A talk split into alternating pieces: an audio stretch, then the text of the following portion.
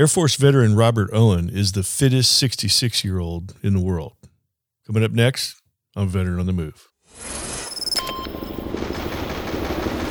Welcome to Veteran on the Move. If you're a veteran in transition, an entrepreneur wannabe, or someone still stuck in that JOB trying to escape, this podcast is dedicated to your success. And now, your host, Joe Crane. Navy Federal likes to show their appreciation on Veterans Day by saying thank you to veterans in a meaningful way. They're inspired by their members' service. If you're a veteran who would like to join a credit union that puts you and your needs first, visit NavyFederal.org slash veterans or check out hashtag gratitude mission.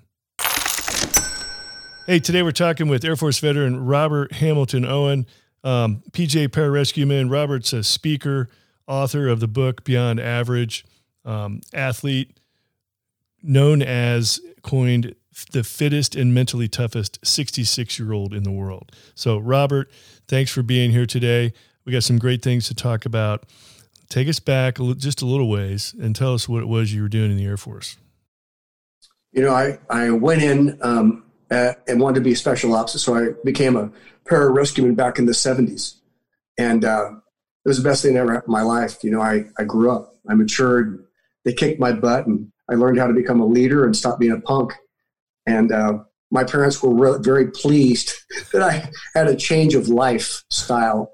And uh, it was, anyway, the, the best thing that happened to me. And then I got out and uh, people began to say, you know, what did you do?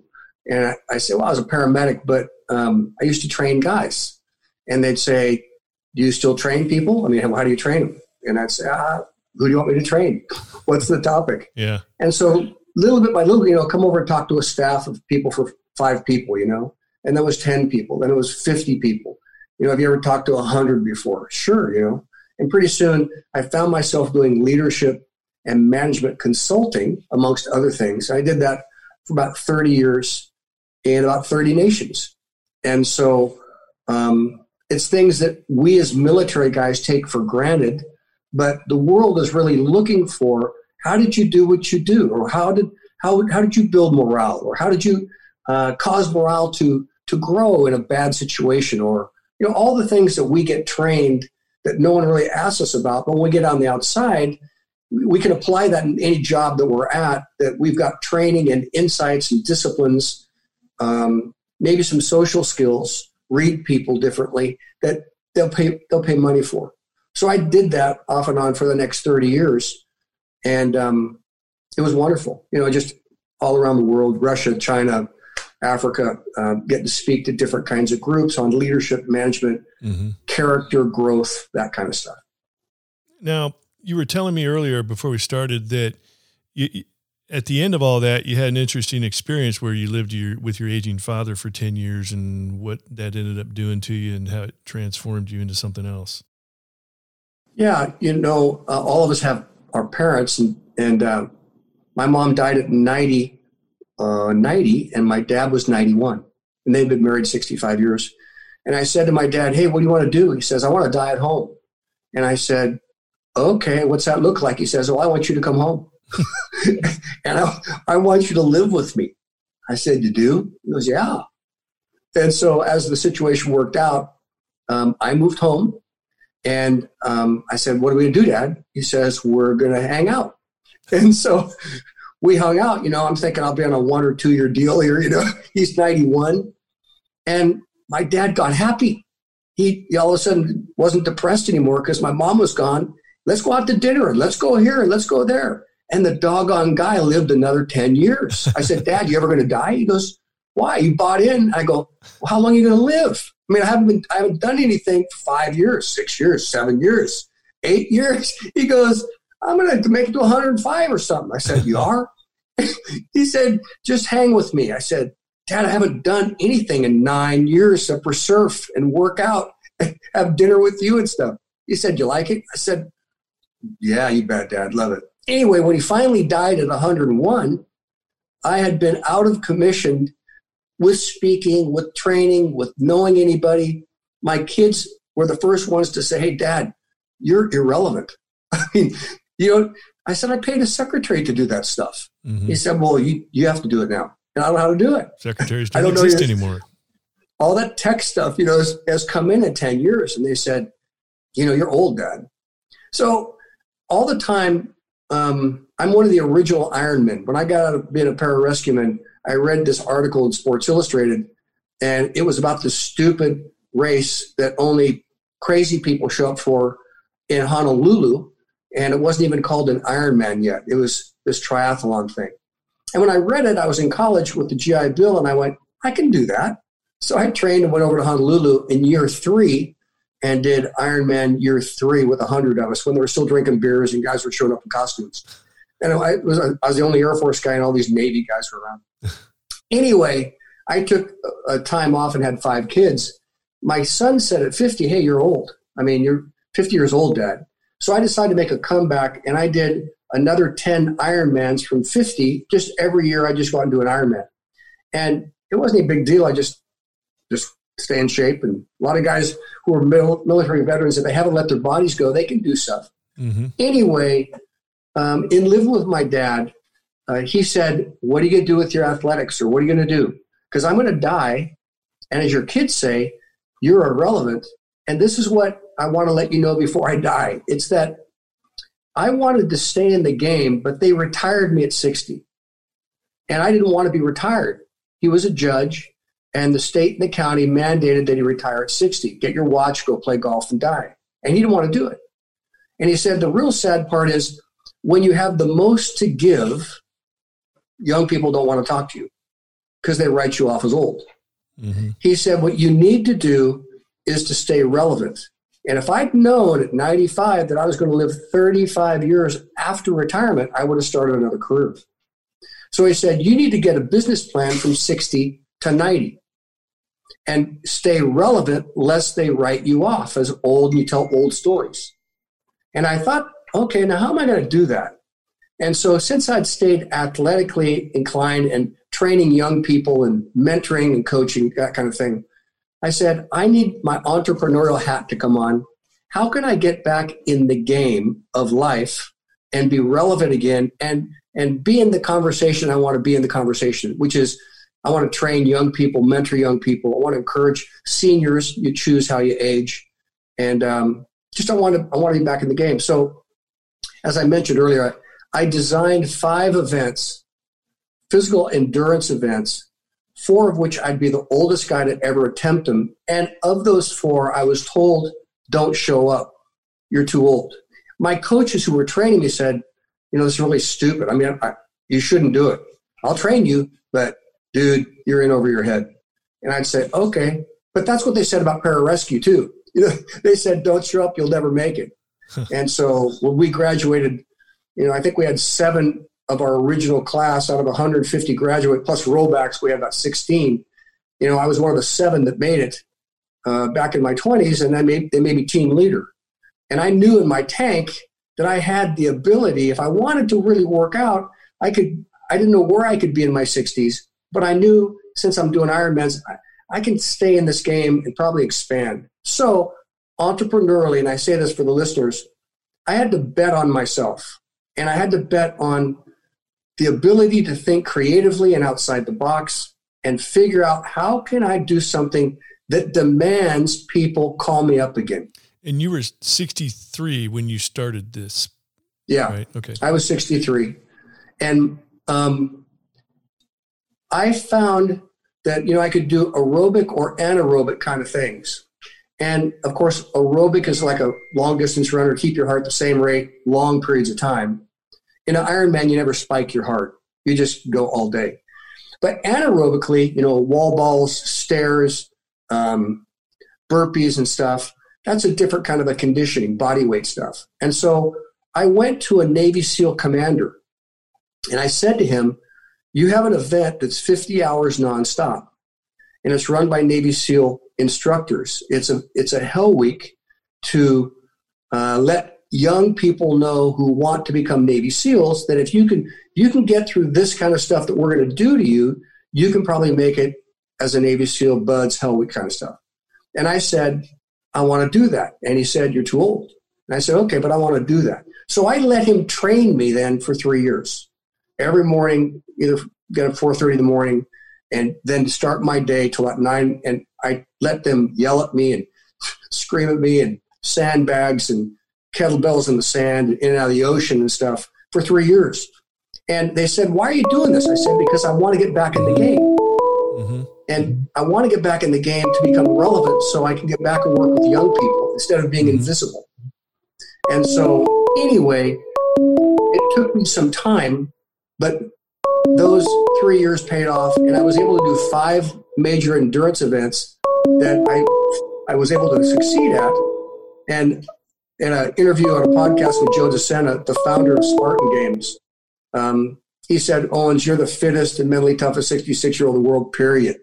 And I said, Really, Joe? And he goes, Yeah, I mean, nobody does what you do. Kids in their 20s can't do it.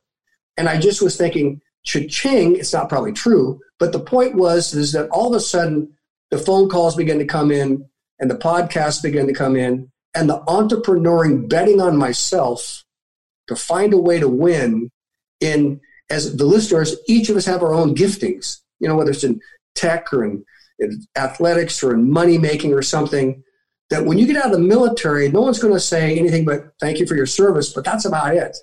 And you've got to find a way to market your skills in such a way that people say, thanks, I appreciate what you have. Um, what do you charge? And I want to encourage those guys that are getting ready to transition or those who have transitioned that if you're waiting for someone to give you a job, it probably won't happen. But if you can market yourself with your unique skills that you have and fine tune them, however you got to do it, um, and and invest in yourself. You know, you may have to take classes. Like when I did the seven marathons in seven days on seven continents as the last of the five things, you know, I had to invest forty thousand bucks in myself.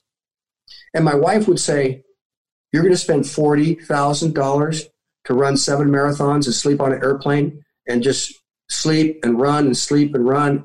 I said, "Yeah, because if I can pull that off, I mean, that's that's a that's a sticker that will open up doors.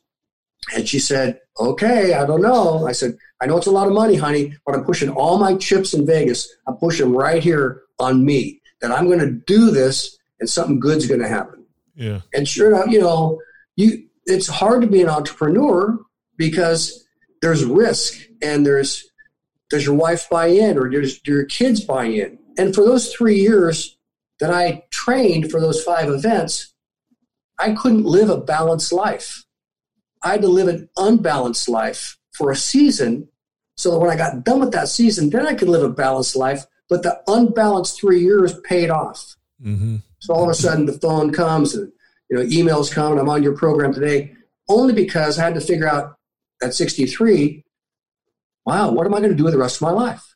I've got to have a game plan and I've got to embrace risk and I've got to find something that people will say, How'd you do that? Or why'd you do that? And each one of the listeners has something that they can contribute. They just need to know how to market it and have someone coach them or, or help them. And for me, I did, I asked different folks to coach me, you know, in that five years uh-huh. or the five events, different things that works. So uh-huh. I hope that encourages guys out there to think outside the box because um, you, you're not going to get anything but an attaboy. Appreciate you for your service.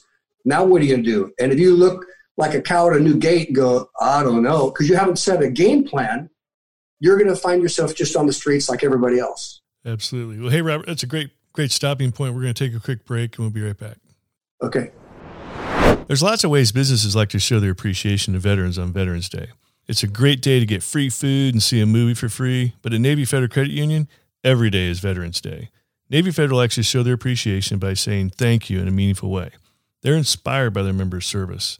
They make it their mission to understand the unique needs of veterans and to offer the resources, products, and services that will help their members every step of the way. They offer low APR credit cards, market leading saving rates, and 24 7 customer service and support. They have partnerships with Veterans Employment Assistance Programs and resources like Best Careers After Service and Best Cities After Service. If you're a veteran who would like to join a credit union that puts you and your needs first, visit NavyFederal.org slash veterans or check out hashtag gratitude mission. insured by NCUA, value claim based on Navy Federal's 2019 member give back study. All right, we're back talking with uh, Robert Hamilton Owen. And Robert, for the break, you were talking about, you know, somebody getting out of the military and transition, having a game plan. Talk to us about, you obviously came up with a game plan at 63 and executed on it, put a lot of money and bet on yourself, and did a lot of things that everybody told you you couldn't do. So, from the perspective of somebody transitioning out of the military that might want to go into entrepreneurship, what kind of advice would you have for them as far as a game plan? You know, it makes me just think you've got to have a plan in your 20s. You got to have a plan in your 30s. You got to have a plan for your 40s because they're all different. You got to have a new plan for your 50s when your kids are getting out of the house. And you got to have a new game plan for 60s and 70s and 80s. So, I think many people don't live with a plan. I think they exist and they're hit around like a ping pong ball, bink, a bink, a bink, a bink, and life just happens to them. Mm-hmm. And they don't seize the initiative to make that plan. And so, first thing, um, there are military um, organizations that help you to prepare for transition. I spoke at one this last year in Orlando, um, and I forgot the name of it. And they flew me to Orlando, you know, and said, talk to this group of vets who are getting ready to transition. Mm-hmm. And um, there, there are organizations that want you to succeed and people that do care. And I think you need to reach out and find out is there a difference between the guys that have been successful transitioning and the guys that have been unsuccessful transitioning, number one. Number two, You've got to hone your skills in that you're not the only guy getting out. And you'll be competing against other guys who have the same technical skills as an officer or enlisted as you. Now, you're unique and special, but so are some of the other guys who are retiring as well. And you've got to say, why does somebody want me more than anybody else? And you may have to go back to school, take classes, get a certificate. You may need to lose weight.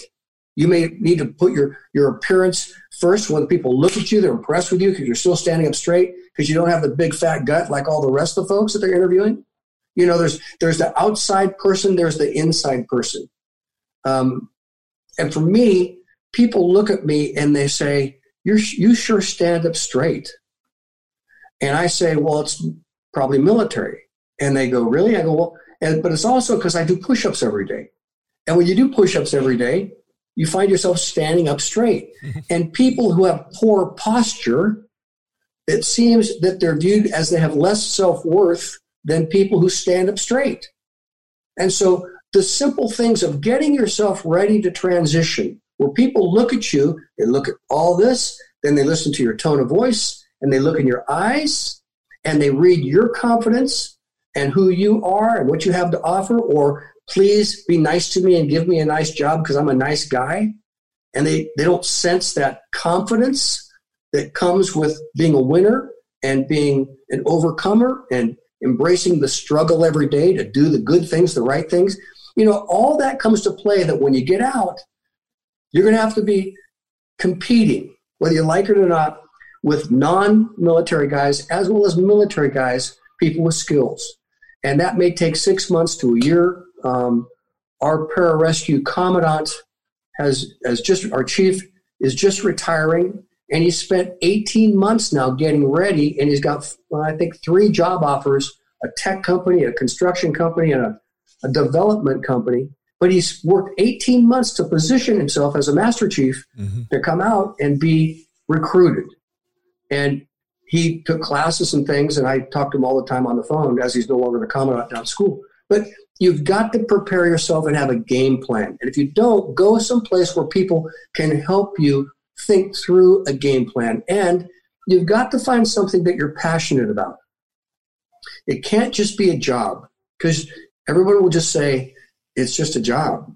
He, he, acts like it's a job. He's just happy to have a job. But when they see the mm-hmm. excitement in your eyes that you're, you're going to do something that you really like to do because you have something special to contribute. Like for me, I've always enjoyed training kids, and uh, I I train athletes and I train non-athletes. I train I mentor like big, uh, big brother, big sister stuff. I, I like the way people spent time with me, and I want to give back and do that with others. What's your passion?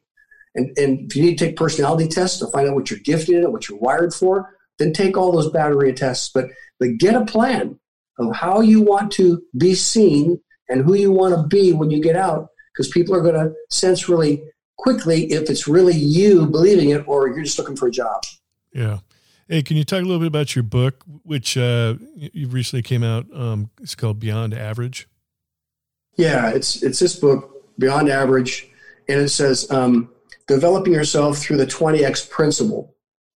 And um, the 20x principle, well, we work with teams, guys.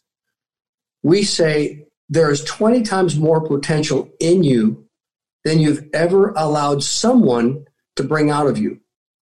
And the point being is that it's really hard to change and it's really hard to grow. And when I speak to Air Force Special Warfare young men and women or Navy SEAL candidates, we've never had a Navy SEAL woman yet, never had a pararescue woman yet, but we still have ladies that are attempting. We say to them, you can do this thing.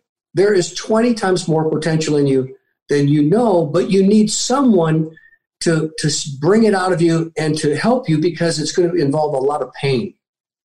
It's going to involve physical pain and mental pain and emotional pain and relational pain, maybe some financial pain to, to say no to spending here, to spend money just here to get ready to train, focus. And if you'll, if you'll find the right kind of mentor, that mentor who has done what you want to do and has been successful in doing what you want to do, he'll help you find out why other people have failed at what you're attempting and why other people have succeeded.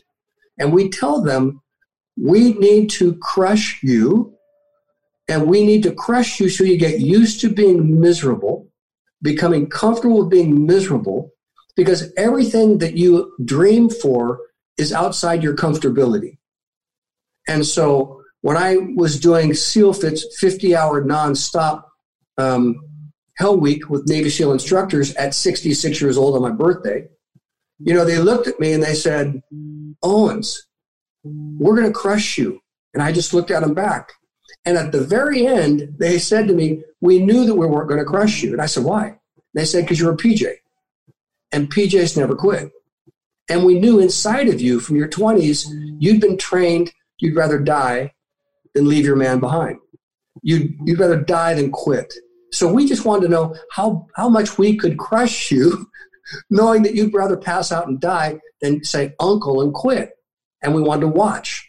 And when you when you've had that kind of thing developed in you, you can't do that on your own. You need instructors, coaches to look you in the eye and say, breathe, you know, you can do this, think it through, dial down. And most kids don't want to be pressed that much to get into their dream and they they have their why get questioned so easily when things go sideways mm-hmm. so um, I, the book was written on I want young people and people to do the things that they dream about, but they're going to have to have somebody to help them guide them through. There's a book out called How Bad Do You Want It by Matt Fitzgerald. Matt Fitzgerald is a triathlete and Sports Illustrated multiple author and, and writer magazine. And the thesis is two things. One, there is a different chemical released in your brain with mental pain than physical pain two different chemicals mm-hmm. and the mind quits before the body. But the second thing is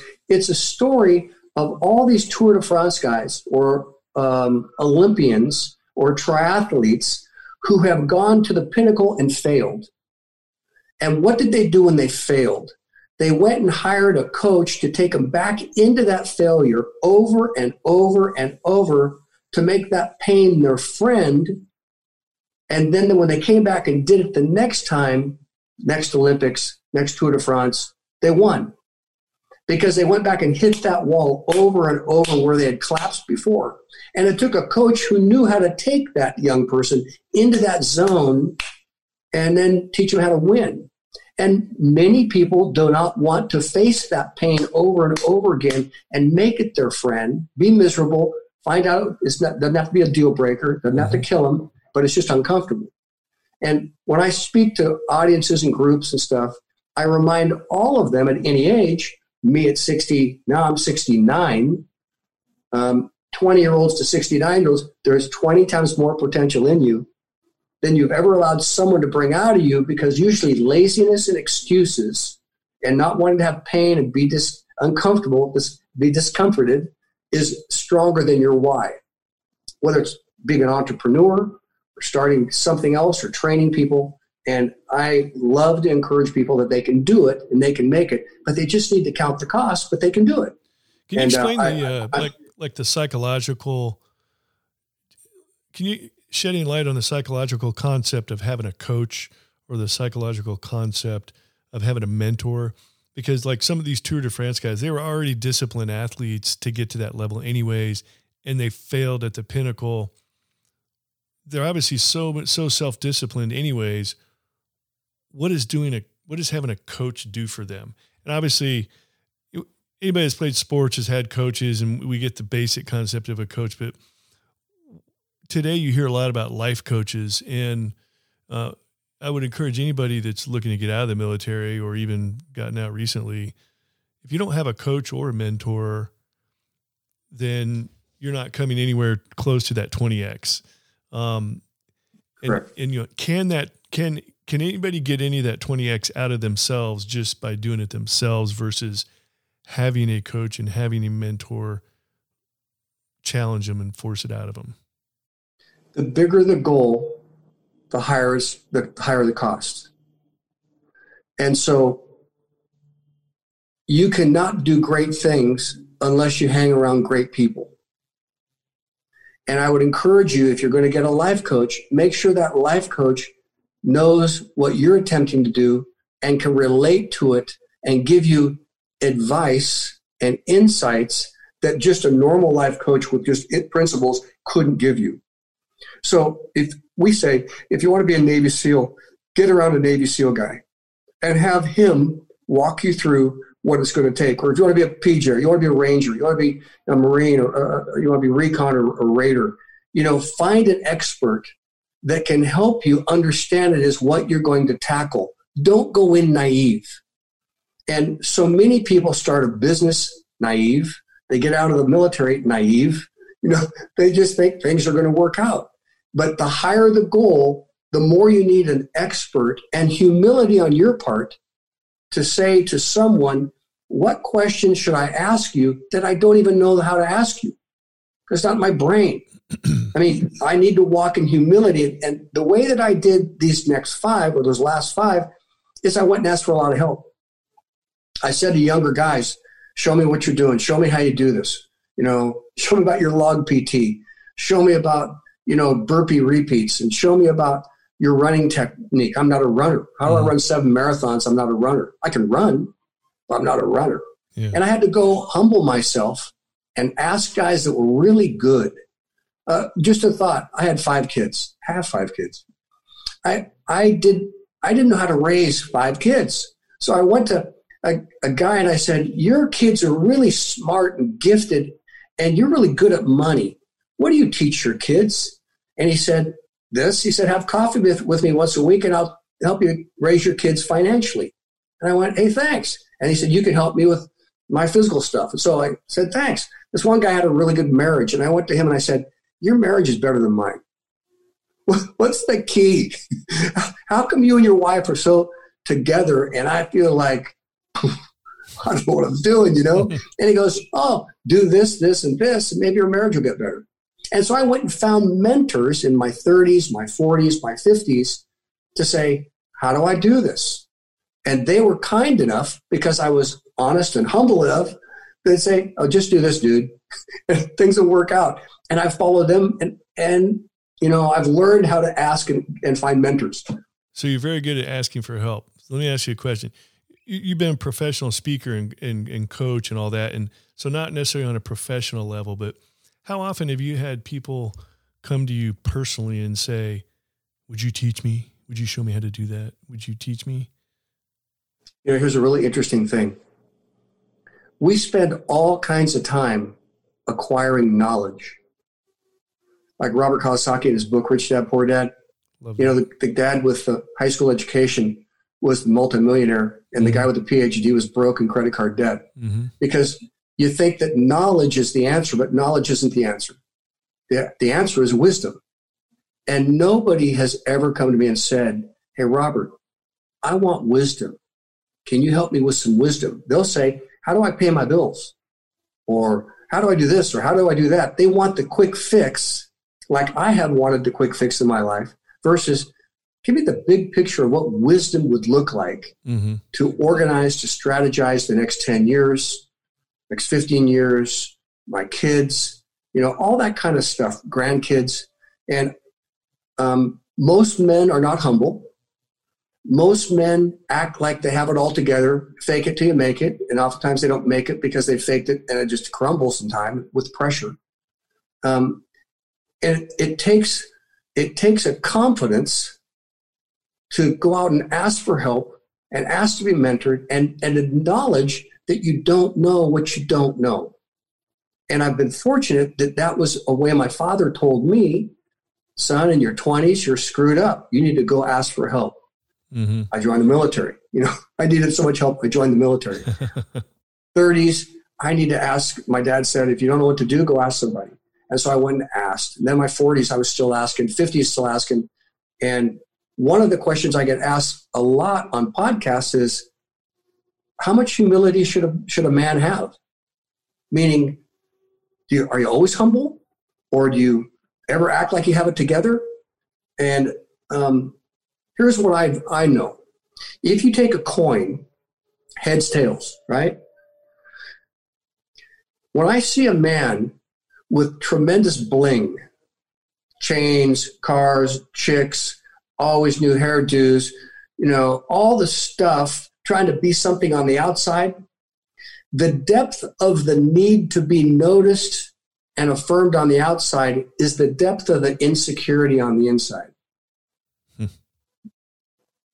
So when LeBron James came into the league with his posse, he had, a, he had all that crap at 18 to 20 something years old.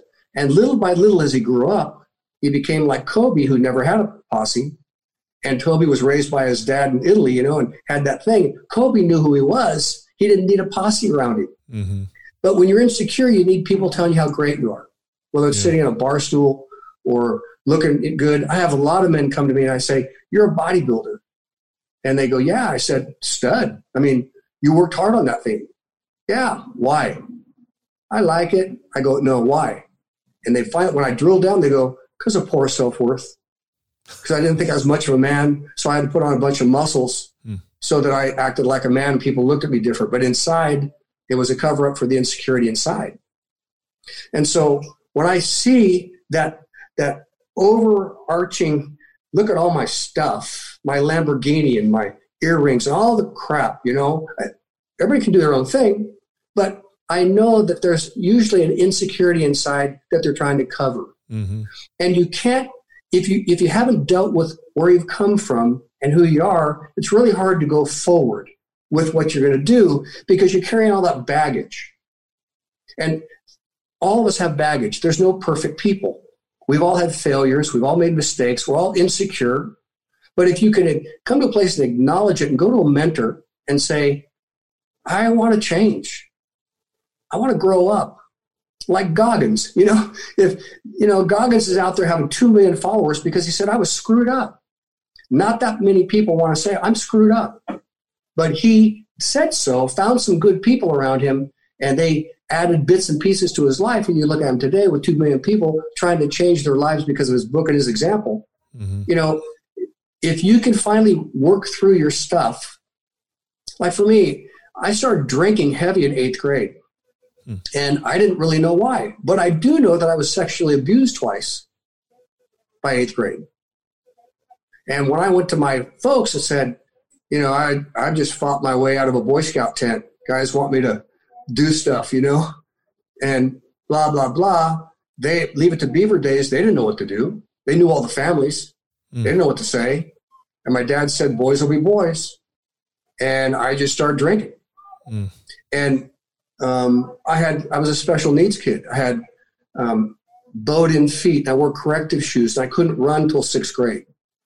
And I played tetherball, that stupid thing, hitting the ball around the stick, you know, with a pole, because all the other kids were playing. And I remember one time, you know, they said to me, uh, who wants to play? I, I, I want to wear tennis shoes on a Friday. And who wants to play tether or kickball? And so we lined up, they chose sides, and the teacher said, um, Robert, you go with them. And I remember the kid in sixth grade goes, Do we have to take him? And I remember the rejection of, oh my God. I remember when a kid in the street one time when I was young said, Did you know you're a mistake? Because I'm adopted. And it, I was in third grade, and I remember wearing the street. I remember what he was wearing. We were friends all through high school. And he just said to me one day, You know you're a mistake? Hmm. I went, Am I? He goes, Yeah, you're a mistake. And I went home and I said to my mom, Hey, am I a mistake being adopted? And my mom got really mad because he knew her, his mother really well and dad. And she said, You go tell him, we chose you. His parents got stuck with him. And so I went down the street and said, Hey, Terry, guess what? My parents chose me. Your parents got stuck with you. and he looked at me and said, Uh uh-uh. uh I said, Uh huh. And he ran home.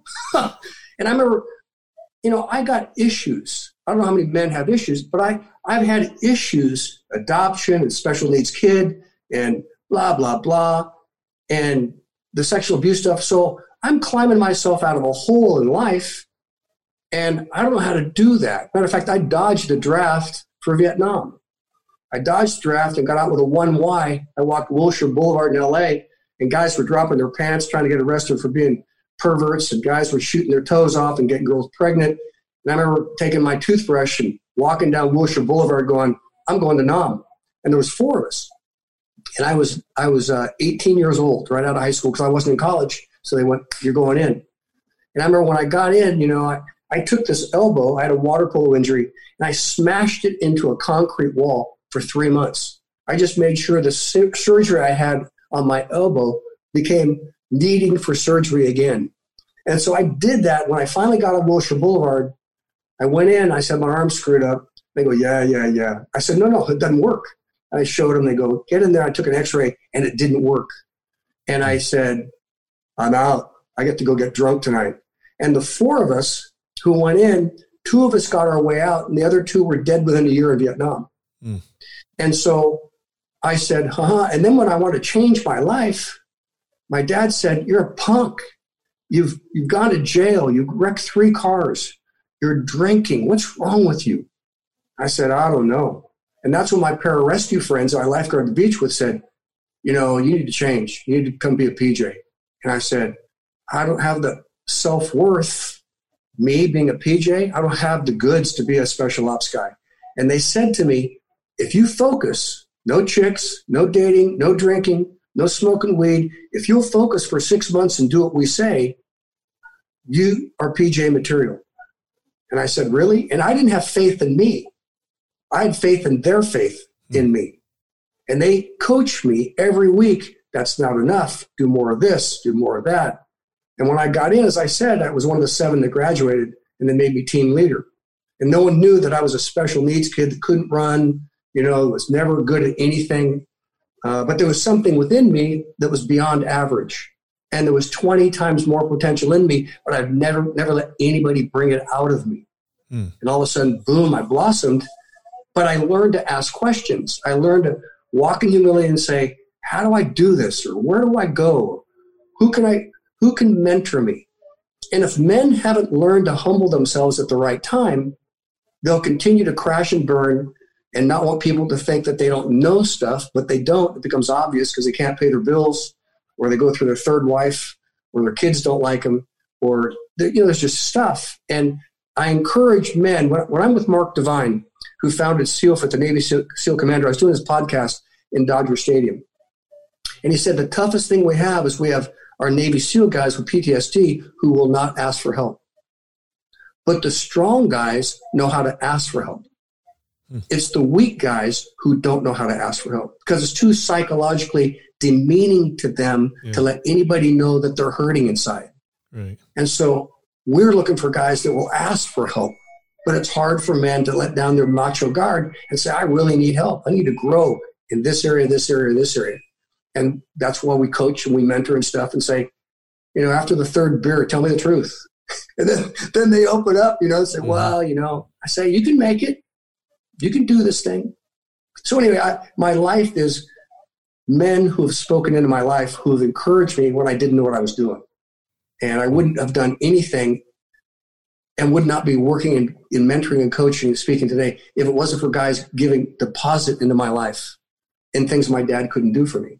So I encourage the guys as they get ready to transition or they get ready to do whatever is new, ask for help and um, find good guys that have done and that are experts, done what you want to do, and they're experts, not some guy that's a wannabe who's read a book who's just going to tell you some stuff and tell you he knows what he's doing, but he's never done it. Yeah.